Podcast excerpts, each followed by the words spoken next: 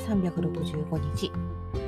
パーソナリティのニャンモリビトです、えー、前回ね7分くらいを4本4本プラスアルファやったら結構長かった。辛かった、うん、聞いてる方も辛かったと思う。でやっぱりね6分を3本っていうのがやっぱり私的にはいいし自分で聞いててもああもう嫌だとか思ったんで。もうやらない。あの、7分ぐらい喋るのもやらないし、4本やるのもやらない。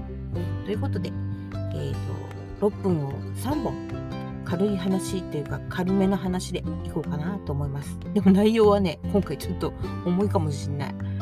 うん、あの、人の生死に関わったりとか、うん、暗い話が多いかな、思いますので、え、ー、と、まあでもね、今回は庭の就活前にもね何回か話したことあると思うんだけど庭の就活についてねまたやっぱりやっぱ出てくるよね。ということでね庭の就活について話をしていきたいと思ってます。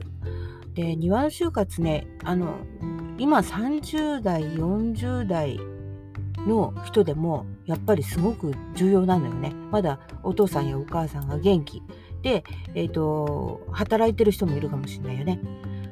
だからちょっとねこうあの感覚的に分かんないって人もいるかもしれない。特に30代の人はね、うん、30代の人まだお父さんとお母さん。もちろん私の子供も 30代だから。ね。だから全然分かんないと思うのよ、ね、バリバリ今元気だから。分かんないと思うんだけど。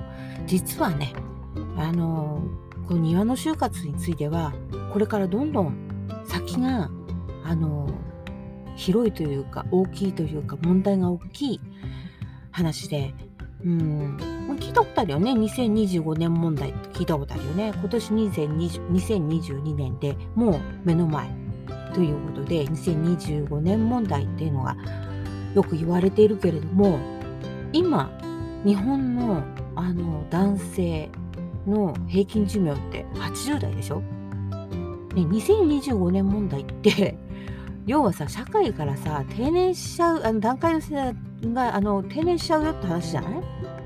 庭の就活においてはそこからなんだよね。家にお父さんが戻ってきて、えー、体がだんだんこうあちょっとほんの23年ねあの庭やろうかなとかって楽しみ始めちゃったりして。でも数年で大変になってくるわけ。気は大きくなるし自分は弱くなるし。で自分の限界がやっと見えてきてでもなかなかそれをもう認められなかったりして。なんて言ってる間に庭の就活ってやらないと本当に大変なことが起きるよっていう話をねあの今までもしてきたと思うんだけど何が大変ってねやっぱり木は大きくなるわけ。そんであの人間の身長だって年を取ると縮んでくるじゃない？しかもこう体が弱くなってきて背伸びすると転んじゃって怪我しちゃって、えー、寝たきりになっちゃってとかいいことないわけよ。ね。で今までねサラリーマンでさあのあまり運動もしたことがない人がさ急に外行ってあのそんなお外仕事始めちゃったり自分家の庭始めちゃったりしてあんまりいいことないのよね。で今庭木があるうちだって昔30代40代の頃まで俺は剪定してたもんっていうお父さんだって定年して家へ帰ってきてさあやるぞって言ったってそんなにできるもんじゃないのよね。うん。で庭の就活ってやっておかないと何が大変かってやっぱり木が大きくなってゴミ処理が大変でで自分ち燃やせなくなってるしねでそれを運ぶ力もなかったり、ね、してくるよねそうするとちょっと1年2年ほっとくじゃない？そうすると手がつけらんないよね。もともと4メーターの庭木がありました。2年して6メーターなりました。できますか？できないよね。うん。できるうちにやっとかなきゃって、できるうちっていつなのかっていう考え方？それも自分を認められるかどうかにもかかってくるから、すごく難しいことね。うん。庭の就活って何が難しいって言ったらもう一つあるのは、うん、お父さんだけの話じゃないってこと。お母さんの問題であったりね行く末は子供の問題であったり。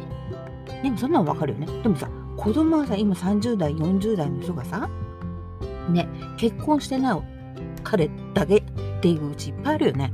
彼女だけってこともあるよね。結婚してなくて突然ボーンと4メーターの木がいっぱい生えてるような庭を渡されてどうすんの？に植木屋さんいくらかかんの？伐採するのにどのぐらいかかるの？えどうして私がやんなきゃいけないの？っていうことを突然あのなんていうのかな？あの事故のように降りかかるわけさ。それが2025年以降の庭の就活の問題点。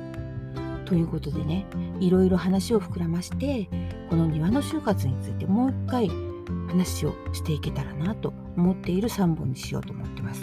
ちょっと前置きが長くなりましたけどね、この前置きで、えー、聞いて面白そうだなと思ったら、引き続き聞いてもらいたいと思ってます。やった !6 分以内に終わりました。よろしくお願いします。